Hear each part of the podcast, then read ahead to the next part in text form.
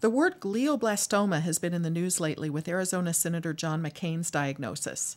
Dr. Lawrence Chin, the professor and chair of neurosurgery and the medical director of the neuro oncology program at Upstate, agreed to talk with us about this type of brain tumor. Thanks for being here. Thank you for having me. So, glioblastoma, what does that mean and, and how common is it? Uh, glioblastoma is actually the most common type of primary brain tumor. So, when I say primary tumor, I'm talking about a tumor that uh, arises in the brain uh, directly. So it comes from a cell that is already present in the brain. So a brain cell? Correct. Uh, there are two broad categories of brain cells. There are neurons, which are actually the the cells that do the thinking in the brain, and then much more common than neurons are actually the supporting cells or glial cells. Um, and these are the cells that usually turn into a malignant brain tumor. And the most common type is the glioblastoma. Okay. Is this, um, how would you describe this type of, t- is it an aggressive cancer or? Yeah, it's a very aggressive uh, tumor, and, and certainly I would call it a cancer. Uh, they're fast growing, um, they're resistant to therapy, and they have a tendency of infiltrating into the brain, and that's what makes them very difficult to treat uh, they spread beyond what you actually see is the margin of the tumor on the MRI scan. So when we do uh, uh, imaging to look at brain tumors, uh, we give contrast dye, and that lights up the area of the tumor. Well, this tumor um, sends fingers into the brain beyond what lights up on the scan. And so much more of the brain is affected than what you actually see on the scan. And that's one of the reasons why this tumor is so difficult to treat.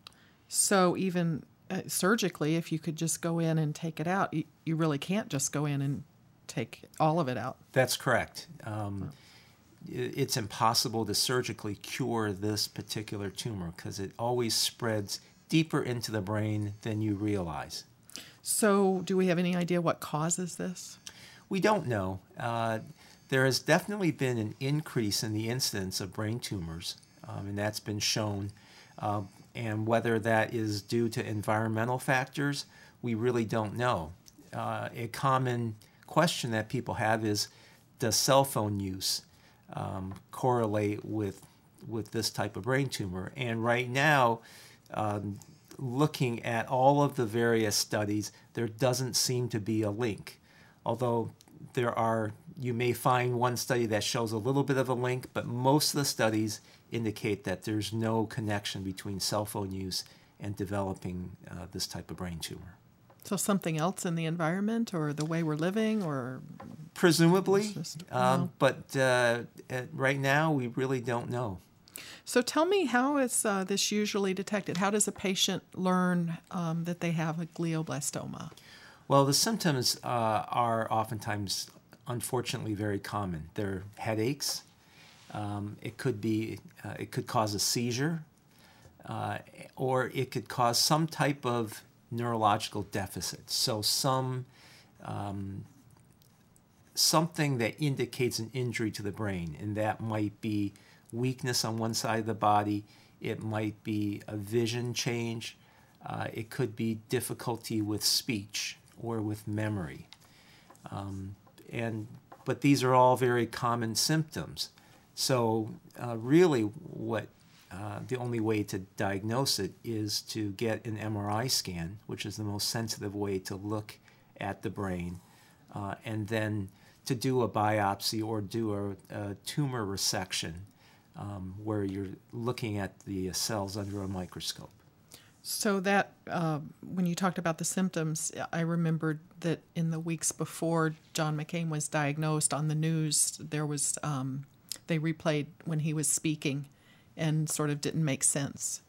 Um, right. So in retrospect, that that was probably an early sign that uh, the speech areas uh, were being affected, um, and in his case specifically uh, these tumors can also present by having a bleed. So these tumors can bleed in the brain uh, and cause a blood clot Uh, but when you go in and you take out the blood clot, you may find that there's a tumor there. Oh, okay.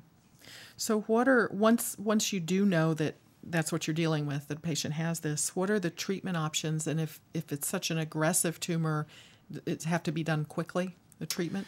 Uh, yes, in general, we recommend treatment uh, as soon as uh, as soon as reasonably uh, possible. Um, the first thing that, that you want to do, if possible, is to still try to take out as much as you can. So even though we know that we can't remove all of this type of tumor, the studies show that the more tumor you remove, the better the patients will do as far as survival. Uh, so we always try to do as much of a resection as possible, and that involves doing an opening in the brain. We call that a craniotomy.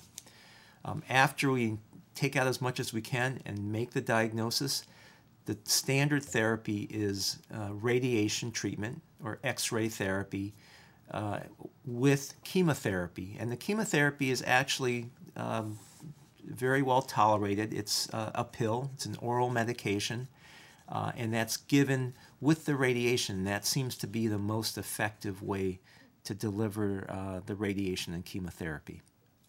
Uh, so you remove as much of the tumor as you can, but the parts that stay behind, would they keep growing? Right, and they'll keep growing, and that's why we give the radiation and the chemotherapy to slow down and hopefully kill the cells that are left behind. Okay. And is it does it have a good success rate? Well, it is definitely successful in that it does kill tumor cells and it uh, increases patient survival. But there's no cure for this type of tumor. And so, um, although it, it's effective in slowing down a tumor, unfortunately, with this type of tumor, because it is aggressive and it has a tendency to come back and when it comes back, it can be more resistant to the therapy that was given. Um, the average survival for this tumor is still around 15 months, maybe a little bit longer, maybe 18 months um, in, in, in better cases. Okay. Now, uh, are there any other FDA approved therapies that are being used for this? Um, there are actually very few FDA approved therapies, um, unfortunately, at this time. Um, so, other than the, the best standard therapy, uh, which is radiation and the chemotherapy, uh, some other drugs that are used are drugs that slow down the growth of blood vessels. Um, and there's a medication that affects uh, the, the ability of these tumor cells to grow blood vessels, which allow them to grow. Um, there's also uh, chemotherapy that can be delivered directly into the tumor through um, wafers that you can place into the tumor bed at the time of surgery. Um, and then there is a newer therapy that involves uh, placing uh, electrodes on the outside of the head, on the scalp, actually through large, uh, what look like a large array of stickers over the scalp and electrical field can be uh, delivered through the brain. Um, and this is something that patients wear pretty much all day. Uh, and delivering this low level of, of um, electrical uh, field across the head also seems to, to help kill tumor cells and prolongs patient survival. Wow. Uh, the thing with all of these therapy, however, is that they all have side effects. And so the specific therapy needs to be obviously discussed with the patient because the side effects may or may not be um, something that the patient wants to um, go through.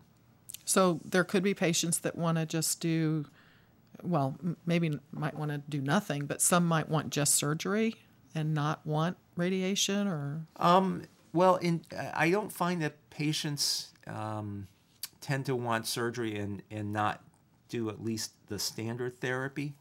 Um, and I strongly encourage all of the patients to at least do the standard therapy because we do know that uh, the radiation and the temozolomide chemotherapy is effective and is still the gold standard. uh, that all new therapies have to be judged against. Okay. What about um, looking ahead on the horizon? What are um, uh, some fields of cancer are doing immunotherapy and, and things of that nature? Are they, are there things like that coming for glioblastoma? Uh, yeah, this has actually been an active area of research for the last 25 years. Uh, various kinds of immunotherapies have been used. Um, uh, viruses have been used, for instance, um, to directly target the tumor cells. Uh, herpes virus, polio virus, um, various other kinds of viruses have been used.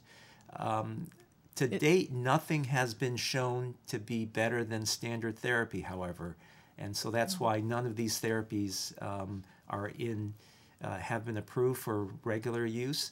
Uh, there are also um, uh, immune therapies where you try to increase the body's own immune system. And so T cell therapy is something that is very interesting and, and promising. And so the thought is you boost your body's own T cells, which are the, the immune cells that attack foreign uh, cells inside your body, and direct them to attack the tumor. Hmm. Uh, and so these are undergoing clinical trials, uh, and with some uh, potentially promising results. But again, I caution that these are all still experimental, and nothing has been shown to be better than uh, the standard the conventional therapy. this being. Now, when you talk about the T cells and boosting the immune system or getting the immune system to to ramp up and and work more. Um, I can sort of conceptualize that or, or get it. But when you talk about injecting someone with a virus, why, why would you want to use a virus to fight this tumor? So viruses uh, are theoretically useful because a virus is actually uh, something that goes into our bodies and infects cells. And so viruses, um, there are certain viruses, for instance, the herpes virus, that actually attack the brain, um, which causes disease in humans, but is also uh, might be a way of getting into the brain and attacking a brain cell. And so, because viruses have this tendency to infect human cells, the thought is that you could use this uh, to attack a brain tumor. Interesting. Wow. Well, uh, with a disease like this uh, and a grim diagnosis, um, what? How do you talk to patients and families when you have to give this diagnosis? What do you say? Well, it's it's very tough. Um, you know, the first thing that I always try to um, uh, impart on patients and families is that it's not a hopeless diagnosis. There are treatments that um, do have uh, benefit, and there are some patients that actually do much better than we expect, and so they live beyond the one and a half or even two years that seems to be the average. Um, there are some patients we're finding that have a better prognosis because their tumors are more responsive. And so we're now learning there that there are many molecular tests that we can use. And our pathologists here at Upstate are expert in making these kind of pathology diagnoses so that we can predict that this that a patient specific tumor might be more favorable based on uh, the actual um, molecular pathology of their specific tumor.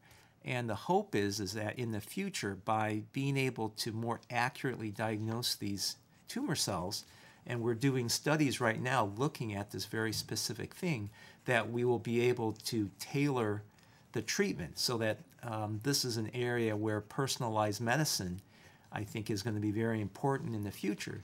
Thanks. That's good information. Appreciate you being here. My guest has been Dr. Lawrence Chin, professor and chair of neurosurgery at Upstate. I'm Amber Smith for Upstate's podcast and talk show, HealthLink on Air.